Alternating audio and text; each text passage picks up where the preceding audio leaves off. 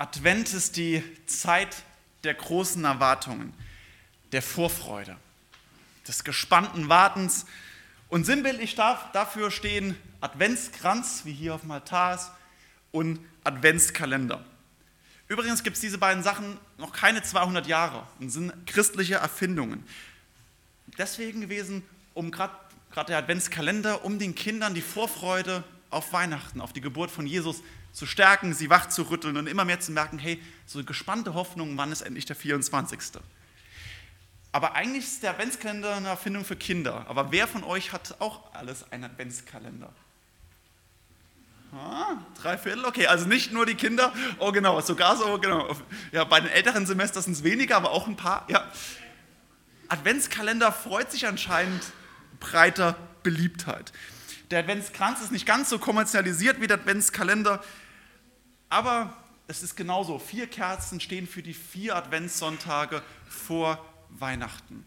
Und heute ist der zweite Advent.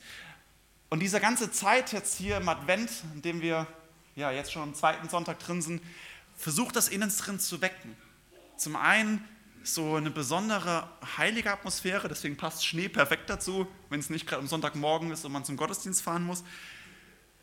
Aber auch sonst, es ist so diese Zeit, wo es dunkel wird, wo es Kerzen angezündet werden.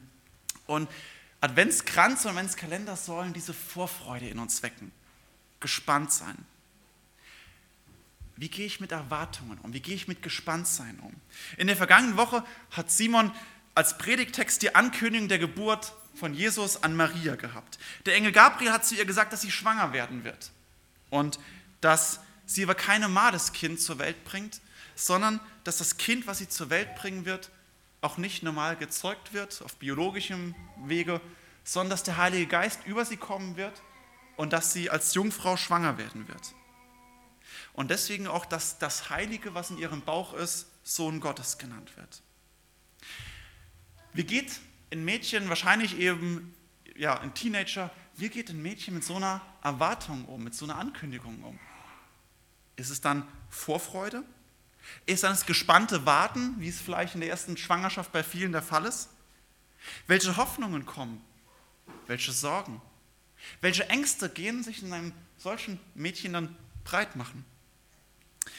Was Maria besonders ist und war, ist die Reaktion, wie sie auf diese Ankündigung des Engels reagiert hat. Wir hatten es letzte Woche schon am Schluss des Predigtextes, wo Maria zum Engel sprach, siehe, ich bin des Herrn Magd, mir geschehe, wie du gesagt hast ich bin des Herrn Magd.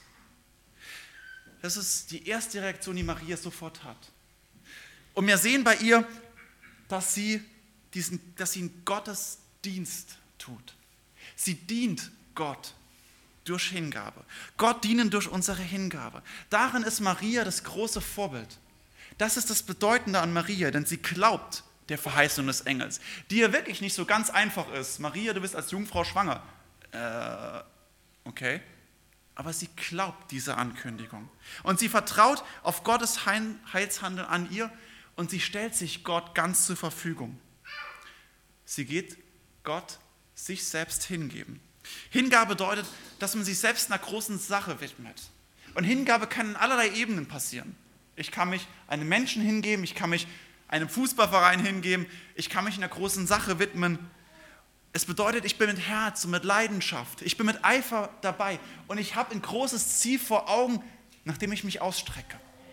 Hingabe. Und Hingabe bedeutet auch, dass ich so manche meiner Träume vielleicht auch zurückstecken muss, um des größeren Ziels. Dass ich auch selbst Opfer bringen muss, weil ich ein größeres Ziel habe, für das es sich lohnt, mich einzusetzen. Hingabe heißt, ich gebe mich ganz, mein ganzes Leben einer großen Sache widmen. Und das tut Maria.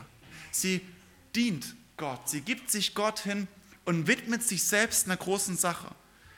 Und zwar stellt sie sich wirklich, ihr ganzen Körper gibt sie hin für diese größere Sache, ihr ganzes Leben. Aber sie merkt auch, dass Hingabe mit Opfer verbunden ist. Mit Fragen, mit Sorgen, mit mancherlei Anfechtung. Und deswegen lese ich jetzt die nächsten Verse aus dem Lukas-Evangelium, wie Maria damit umgeht, was in ihr vorgeht und wie sie darauf reagiert. Ich lese aus Lukas 1 die folgenden Verse, nämlich 39 bis 45. Maria aber machte sich auf in diesen Tagen und ging eilends in das Gebirge zu einer Stadt in Juda und kam in das Haus des Zacharias und begrüßte Elisabeth. Und es begab sich, als Elisabeth den Gruß hörte, hüpfte das Kind in ihrem Leibe. Und Elisabeth wurde vom Heiligen Geist erfüllt und rief laut und sprach, Gepriesen bist du unter den Frauen und gepriesen ist die Frucht deines Leibes. Und wie geschieht mir das, dass die Mutter meines Herrn zu mir kommt? Denn siehe, als ich die Stimme deines Grußes hörte, hüpfte das Kind vor Freude in meinem Leibe. Und selig bist du, die du geglaubt hast, denn es wird vollendet werden, was dir gesagt ist von dem Herrn. Maria sucht die Gemeinschaft. Das ist ihre erste Reaktion. Sie geht sofort in diesen Tagen, geht sie eilends, bricht sie auf, packt alles zusammen und bricht auf. Und hieran merken wir schon, dass Hingabe von einem Menschen vieles fordert, aber was die direkte Reaktion ist, sie weiß sich in eine Gemeinschaft gestellt. Deswegen hat Gott Gemeinde sich ausgedacht. Deswegen hat sich Gott es ausgedacht, dass wir mit Brüdern und Schwestern in der Gemeinde zusammen sind, gemeinsam unterwegs sind. Gott nicht einfach nur einzeln zu irgendwelchen besonderen Berufungen beruft und führt, sondern dass Gott uns als Gemeinde, als Leib Christi in dieser Welt zusammengestellt hat, um gemeinsam unterwegs zu sein. Deswegen hat auch der Engel Gabriel in der Ankündigung vorher in Vers 36 ganz explizit Maria gesagt, dass sie nicht alleine unterwegs ist, sondern in der Ankündigung hat der Engel Gabriel schon gesagt, Gott siehe, Elisabeth, deine Verwandte, ist ebenfalls schwanger. Und das ist ziemlich, ja, ist was ziemlich Besonderes, dass in der Ankündigung sofort auch der Hinweis auch ist auf eine weitere Schwangerschaft. Vielleicht ist euch letzte Woche bei der Predigt aufgefallen, dass das mitten eigentlich irgendwie nicht so richtig reinpasst. Aber hier ist so, dass der Engel Gabriel sofort auch Maria hinweist, wo sie hingehen soll. Wo findet sie Zuflucht? Nämlich, Elisabeth, deine Verwandte, ist bereits im sechsten Monat schwanger. Der Heilige Geist, beziehungsweise in dem Fall Engel Gabriel, sagt sie, du bist nicht allein unterwegs. Du bist nicht allein unterwegs in deiner Situation. Die Hingabe, der Plan Gottes fordert von dir, aber er stellt dich in eine Gemeinschaft. Und zu dieser Elisabeth geht Maria. In Vers 39 lesen wir das, dass sie ins Gebirge geht. Also vom Flachland in Galiläa, wo es rot eingekreist ist, hier in Nazareth, am See Genezareth, geht sie nach Süden ins Gebirge, zumindest aus israelischer Sicht. Sie geht in die, nach Juda, nahe der Hauptstadt Jerusalem. Beide Frauen waren miteinander verwandt. Letzte Woche nach dem Gottesdienst haben wir noch mit Gottfried haben wir noch darüber gesprochen, äh, dass ihm aufgefallen ist, dass die beiden ja verwandt sind. Ähm, und ich habe ihm versprochen, dass ich versuche herauszufinden, wie sie verwandt sind.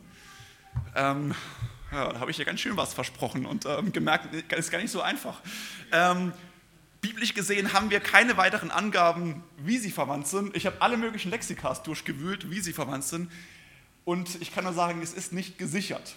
Wir haben aus dem zweiten Jahrhundert eine, äh, eine Aussage von einem Kirchenvater, dass sie wohl Cousinen waren, Maria und Elisabeth. Aber wirklich sicher ist es nicht. Auf jeden Fall, sie sind verwandt, das sagt der Bibeltext. Nehmen wir einfach mal an, sie, also wahrscheinlich sind sie Cousinen. Deswegen, als Engel Gabriel gesagt hat, deine Verwandte Elisabeth ist schwanger, wusste sie sofort, ah, okay, das ist sie. Deswegen macht das mit Cousine wahrscheinlich wirklich auch Sinn.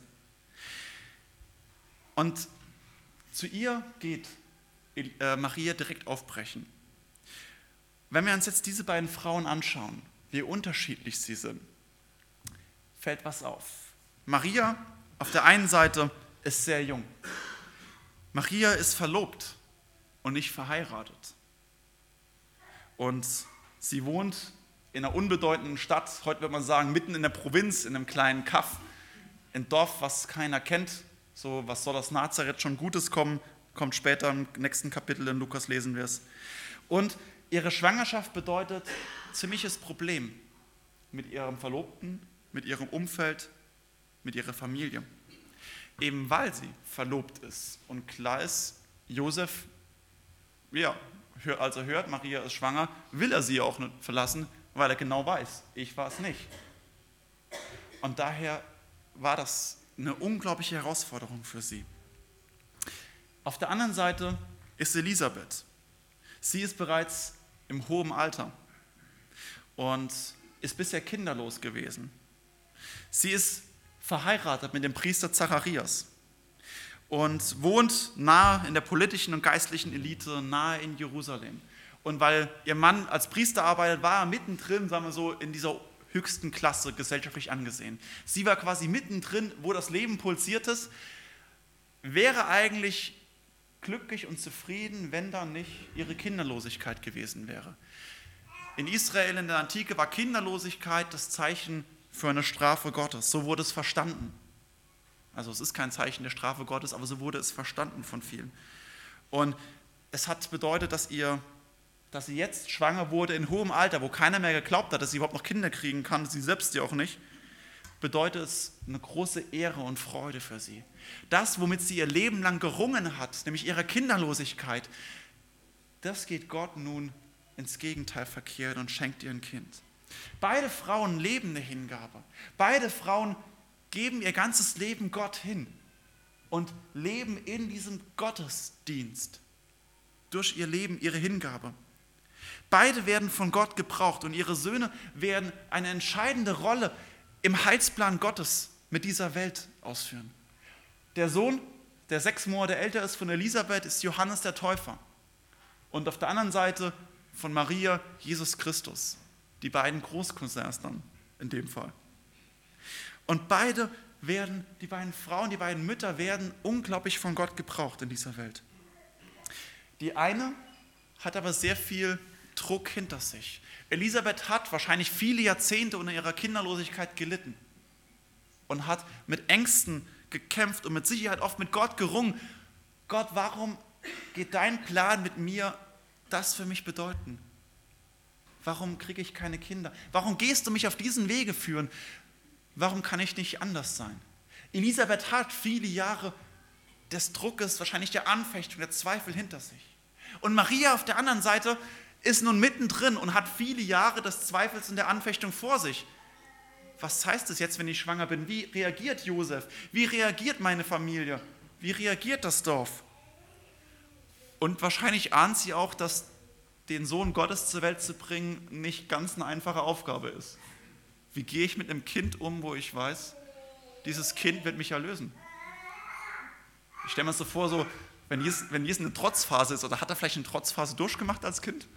Wie reagiert man dann als Mutter? Das ist der Sohn Gottes. Weiß ich ihn zurecht?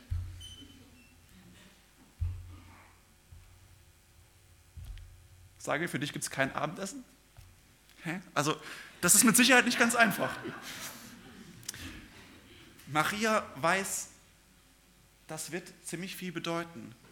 Und sie hat vielleicht auch eine Vorahnung und wenn man sich später anguckt, was sie erleiden muss, wie sie unterm Kreuz steht und sieht, dass ihr Sohn hingerichtet wird, das ist wahrscheinlich das Schlimmste, was eine Mutter erleiden kann. Beide Frauen werden von Gott gebraucht. Und beide leben diese Hingabe. Und beide merken, dass die Hingabe alles von ihr fordert und sie deswegen auf die Gemeinschaft angewiesen sind. Elisabeth spürt sofort, das, was Außergewöhnliches mit Maria geschehen ist. Nämlich einerseits hüpft Johannes der Täufer als Fötus in ihrem Bauch und andererseits wird sie sofort vom Heiligen Geist erfüllt. Und das ist ja, Maria kommt, da kommt so eine junge, also eine Teenagerin rein, so eine alten Frau, macht wahrscheinlich so den Standardgruß, ähm, heute wir sagen, guten Morgen, keine Ahnung, ja. Ähm, und dann plötzlich merkt Elisabeth, dass in ihrem Bauch Achterbahn, die Achterbahn abgeht. Elisabeth ist im sechsten Monat. Ähm, ich habe vorhin gefragt, Nadine ist jetzt gerade in der Schwelle vom sechsten zum siebten Monat. Ähm, das heißt, ihr könnt sie mal fragen, wie das so ist, wenn so ein kleiner Fötus in diesem Alter in ihrem Bauch hüpft. Ähm, genau, das ist manchmal was, manchmal ist es ziemlich Achterbahn da drin. Ich bin jetzt selbst stolzer Vater, wo ich das mitbekommen darf und vor ein paar Wochen erlebt habe, wie so wirklich Achterbahn im Bauch abgeht und sich so alles drin bewegt. Und Gut, das war erst nicht, weil irgendwie ein Engel zu uns kam oder irgendwas. Einfach nur so Achterbahn. Warum auch immer. Ähm, aber Elisabeth merkt, plötzlich kommt Maria rein und in dem Moment irgendwas drin. Ja, Johannes der Täufer merkt sofort, oh, hier, hier ist was, Maria ist da, Jesus ist da. Und Johannes hüpft im Bauch auf und ab. Das zeigt auch, wie viel Leben ein Fötus in sich hat. Vom Johannes wissen wir auch, dass er vom Heiligen Geist erfüllt ist. Also auch ein ungeborenes Kind kann bereits vom Heiligen Geist erfüllt sein. Auch das alles spricht neben vielen anderen Argumenten gegen Abtreibung und wie viel Leben, wie viel Wert ein Leben im Bauch drin ist und hat. Johannes fängt an zu hüpfen und Elisabeth bekommt vom Heiligen Geist die Augen geöffnet, bevor ihr Maria irgendwas sagen kann über die Schwangerschaft. Maria hat noch gar nichts gesagt. Ach, übrigens, ähm, ich meine, sie ist jetzt gerade in der ersten, in der zweiten Woche. Ähm, also sie kann noch gar nicht sagen, übrigens, ich bin schwanger. Das heißt, man sieht nichts, sie hat nichts gesagt. Aber Elisabeth merkt es sofort, in deinem Bauch ist bereits was geschehen. Der Heilige Geist kam bereits über dich und der Fötus sitzt bereits in deinem Bauch. Und deswegen reagiert Elisabeth auch und sagt, wie geschieht mir, dass die Mutter meines Herrn zu mir kommt? Sagt diese alte Frau der jungen Teenagerin. Und wie dankbar, wie stärkend, wie balsam auf der Seele wird das wohl, dieser Ruf, diese Prophezeiung für Maria gewesen sein. Sie hat sich nicht getäuscht. Sie hat sich nicht getäuscht in der Ankündigung des Engels. Sie hat sich es nicht irgendwie nur eingebildet. Und wie gut und wichtig ist es für uns auch manchmal, dass wir eine Elisabeth an unserer Seite haben, die uns auf unserem Weg bestätigt und das zuspricht und sagt, selig bist du, die du geglaubt hast. Denn es wird vollendet werden, was Gott dir zugesagt hat. Es wird an dir vollendet werden. Wie wichtig ist es, dass wir gegenseitig auch füreinander zu einer Elisabeth werden. Das bedeutet gemeinsam unterwegs zu sein. Es bedeutet gemeinsam zu stärken, Hingabe. Es bedeutet gemeinsam Gottesdienst zu haben. Und wo das geschieht, bleibt es nicht ohne Folgen. Denn wo Gott an uns handelt, da können wir nicht schweigen. Wo wir unser Leben hingeben, da entsteht ein Gottesdienst. Da entsteht der Gottesdienst am Sonntagmorgen. Und wo Gott an uns handelt, da wird unser ganzes Leben zu einem Gottesdienst. Wo wir unser Leben Gott zum Dienst hingeben. Aus Dankbarkeit. Und deswegen lesen wir auch in den folgenden zwei Versen, wie Maria darauf reagiert. Sie ruft und Maria sprach, meine Seele erhebt den Herrn und mein Geist freut sich Gottes meines Heilandes. Maria startet den ersten von vier Lobgesängen, viermal Lobpreis in den ersten zwei Kapiteln des Lukasevangeliums. Die Weihnachtsgeschichte ist ein einziges großes Gebilde von Lobpreisgesang. Maria startet mit dem Magnifikat. Es folgt das Benediktus von Zacharias, dann kommt das Gloria in excelsis Deo der Engel und der Abschluss ist Simeon im Tempel mit dem Nunc Dimittis. Ich habe deswegen die lateinischen Namen gesagt, so fangen einfach immer diese Gesänge an, der lateinischen Bibel, der Vulgata. Und es gibt so einige Lieder, wo diese Wörter nämlich mit eingebaut sind. Das bekannteste ist wahrscheinlich Gloria in excelsis Deo. An Heiligabend werden wir es vielleicht auch singen. Wenn ihr es wollt, müsst ihr Matthias fragen. Ja. Oder Wünsche, Anträge an Matthias es ist ein biblischer Lobgesang, wo Gott handelt, da reißt es quasi die ganze Welt mit. Und es mündet in einem großen Lobgesang. Gloria in excelsis Deo. Und Maria startet hier mit dem Magnifikat, also das heißt, meine Seele erhebt den Herrn auf Latein. Maria wurde von Elisabeth neu in ihrer Berufung versichert und die Folge ist, dass sie sich mit ihrem ganzen Leben, mit ihrer Seele, mit all ihrem Sein Gott hingibt und ihn anbetet. Meine Seele. Es bedeutet, nicht nur mein sichtbarer Körper betet Gott an. Nicht nur das, wie ich äußerlich bin, sondern meine tiefe Persönlichkeit von innen heraus, da bete ich Gott an. Alles in mir drin soll Gott anbeten. Meine Persönlichkeit, meine Seele soll Gottes Allmacht und Größe groß machen. Und in Vers 37, äh 47, mein Geist freut sich über Gott. Das griechische Wort, was hier steht, bedeutet eine tiefe Begeisterung, ein nicht festhalten zu können. Die Elberfelder ähm, Übersetzung macht, mein Geist jubelt über Gott. Es bricht quasi aus Maria raus. Ich, alles in mir drin, jubelt über Gott, preist ihn und ruft laut vor Glück und vor Freude auf. Hingabe an Gott, Gottesdienst, Nachfolge bedeutet eben nicht, dass ich still im Gottesdienst sitze und die Predigt über mich ergehen lasse und frage, Martin, wann bist du endlich mal wieder fertig? Es bedeutet nicht am Sonntagmorgen, okay, eine Stunde Gottesdienst und dann ist irgendwie vorbei, sondern Gottesdienst bedeutet, mein ganzes Leben soll es ausdrücken und es soll die Freude aus mir herausscheinen. Im Gottesdienst am Sonntagmorgen und im Gottesdienst die anderen ja, Stunden und Tage der Woche. Alles bedeutet, mein Leben soll ein echter Lobpreis sein, der von Herzen kommt, von der Seele und über Gott jubelt. Und warum? Weil Christus, weil Jesus unser Heiland ist. Heiland. Auch das haben wir in vielen alten Liedern für Weihnachten. Und Heiland ist so ein altes Wort, was wir heute auch nicht mehr verwenden. Er ist derjenige, der uns das Heil bringt. Christus ist derjenige, der uns von innen her heilt indem er uns in eine heile Beziehung mit Gott setzt, der die Beziehung zwischen dem Vater im Himmel und uns Menschen heilt. Dadurch entsteht dieser Same, der uns Menschen von innen her heilt, die Nachfolge, die sich dann mündet in geheilten Beziehungen, hoffentlich in dieser Welt. Und das Ziel Gottes ist die Heilung der gesamten Schöpfung, der gesamten Welt. Er ist derjenige, der Heil bringt. Wir können dieses Wort, wie es auch einige Bibelsetzungen machen, mit Retter übersetzen. Der Retter, der Heiland, der Heilbringer. Heiland ist noch in dem Sinne noch ein bisschen schöner, weil es dieses Umfassende und nicht nur das Retter, was so, er rettet mich, das stimmt, aber Heiland hat diesen größeren Begriff, der alles mit einfügt. Maria jubelt und deswegen, weil sie von Gott erlöst ist. Es ist übrigens einer der wichtigsten Stellen im Umgang oder im Gespräch mit katholischen Christen. Ich studiere ja an einer katholischen Universität und als Protestant und als Lutheraner hat man dort natürlich ständig Diskussionen über Maria. Das ist so einer der größten Unterschiede, wo dann immer ganz schnell zur Sprache kommt. Und viele meiner katholischen äh, Mitgeschwister ähm, kommen natürlich immer so, ja, euch fehlt ja Maria.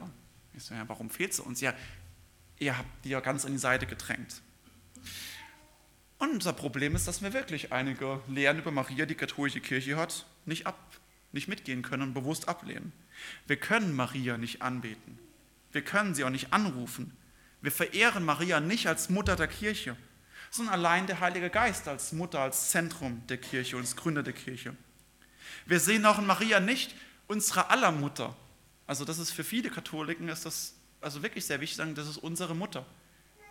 Und auch aus dem Grund sehen sie Maria auch als Mittler zwischen ihnen und Gott. Auch das können wir nicht mitgehen, wenn wir sagen, weil allein Jesus Christus der einzige Mittler ist zwischen dem Vater und uns.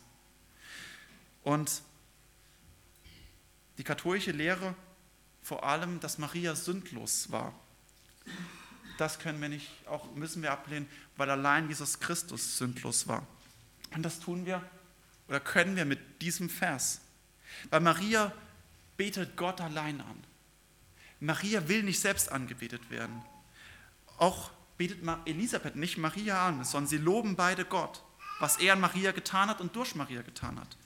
Und Maria betet Jesus als ihren Heiland an, ihren Erretter. Das heißt, es zeigt ja, dass sie selbst einen Erlöser gebraucht hat, dass sie selbst eben nicht sündlos war, sondern selbst die Erlösung gebraucht hat und sagt, auch ich brauche einen Erlöser, einen Erretter. Auch ich brauche Vergebung der Schuld. Und so ist Maria genau wie alle anderen Menschen steht sie unter dem Kreuz und braucht diese Vergebung, die von Jesus Christus am Kreuz von Golgatha erweckt hat. Auch Maria musste von Jesus Christus erlöst werden. Auch sie muss von ihrem eigenen Sohn erlöst werden, als ihren Heiland.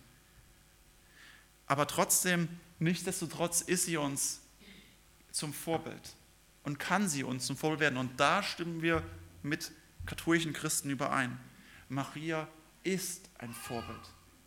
Und Maria ist außergewöhnlich, weil Gott sie ausgesucht und erwählt hat. Gott hat sie berufen und gebraucht. Und sie gibt sich in diesem Gottesdienst durch ihre Hingabe, ihren Lobpreis Gott hin. Und sie lebt ein Leben voller Lobpreis. Und darin ist sie ein großartiges Vorbild. Und sie ist uns auch im Inhalt ihres Lobpreises ein Vorbild. Denn an ihr sehen wir, was wahrer biblischer Lobpreis ist. Nämlich er stellt nicht das eigene Ich ins Zentrum, sondern Gottes Heilshandeln. Gottesdienst, der Gottesdienst, mein Leben als Gottesdienst stellt Gott und Gottes Dienst an uns ins Zentrum. Gottes Dienst an uns durch sein Heilshandeln. Deswegen lese ich jetzt noch am Ende den Lobpreis von Maria vor, so wie sie ihn dann auch direkt singt. Und Maria sprach, meine Seele erhebt den Herrn, und mein Geist freut sich Gottes, meines Heilandes. Denn er hat die Niedrigkeit seiner Magd angesehen. Siehe, von nun an werden mich selig preisen alle Kindeskinder, denn er hat große Dinge an mir getan, der da mächtig ist und dessen Name heilig ist, und seine Barmherzigkeit währt von Geschlecht zu Geschlecht bei denen, die ihn fürchten. Er übt Gewalt mit seinem Arm und zerstreut die Hoffärtigen in ihrem Herzen sind. Er stößt die Gewaltigen vom Thron und erhebt die Niedrigen. Die Hungrigen füllt er mit Gütern und lässt die Reichen leer ausgehen. Er gedenkt der Barmherzigkeit und hilft seinem Diener Israel auf, wie er geredet hat zu unseren Vätern Abraham und seinen Kindern in Ewigkeit. Es sind drei Strophen, die Maria in ihrem Lobpreis hier hat und komponiert. Maria preist in der ersten Strophe Gottes Barmherzigkeit, in der zweiten Strophe Gottes Allmacht und in der dritten Strophe Gottes Treue und Barmherzigkeit gegenüber Israel. Maria stellt Gott selbst ins Zentrum. Nichts anderes, sein Heilshandeln an uns. Ihr Leben, ihr Singen, all das hat den Fokus auf Gott. Und sie fängt bei ihrer persönlichen Erfahrung an, die Niedrigkeit seiner Magd. Sie weiß, dass sie nichts vorzubringen hat, sich nichts abgearbeitet hat, sich nichts verdient hat vor Gott. Und trotzdem gebraucht Gott sie große Dinge an ihr zu tun. Das ist ein Zeugnis, was ich hoffe, was auch du in deinem Leben sagen kannst. Dass Gott das, deine Schwachheit, deinen Zerbruch benutzt hat, um große Dinge an und durch dich zu tun. Und das Ziel davon ist, dass es weitergeht. Deine Barmherzigkeit wert von Geschlecht zu Geschlecht. Maria erzählt davon weiter, von Generation zu Generation soll es weitergehen. Das ist ebenfalls der Sinn von Gemeinde, von Generation zu Generation und von dort aus zum Zeugnis nach Steinen, nach Schopfheim, nach in unsere Umgebung hinein. Es soll rausgehen. In der zweiten Strophe stellt Maria den Blick auf Gott, den allmächtigen Schöpfer, Gottes Allmacht, so wie wir es im apostolischen Glaubensbekenntnis bekennen. Er übt Gewalt aus und regiert und ist Herr über die Herzen. Es ist ein handelnder Gott. Kein Uhrmacher, der am Anfang die Schöpfung mal aufgezogen hat, hingestellt hat und sie läuft wie eine Uhr von alleine ab. Gott ist der handelnde Gott in dieser Welt. Und der dritten Strophe dankt Maria für Gottes Treue, dass er angefangen hat mit den Erzvätern, mit Abraham, Isaac und Jakob und dass Gottes Verheißungen an Israel bestehen bleiben. Israel ist und bleibt das auserwählte Volk Gottes, die Juden. Und wir als Christen, so sagt es Paulus im Römerbrief, sind aufgenommen worden aus Gnade in diesen Heilsplan.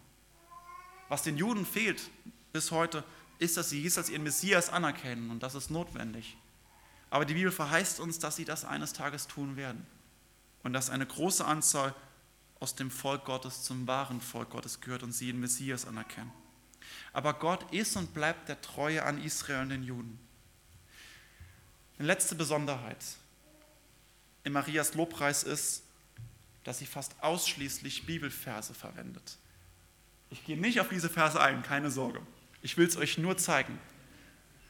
Jeder dieser Verse, das hier ist der Lobpreis von Maria von 46 bis 55, jeder dieser Verse ist einfach nur, also einfach nur, ist eine Komposition von diesen Versen, fast ausschließlich Psalmverse, aber auch andere alttestamentliche Texte.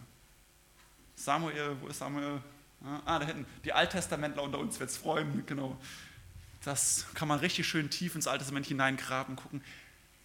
Maria lebt aus dem Alten Testament raus. Es sollte uns ermutigen, wenn Maria ihr Lobpreis aus Bibelversen zusammenstellt, dann heißt das, sie hat diese Verse auswendig gekannt.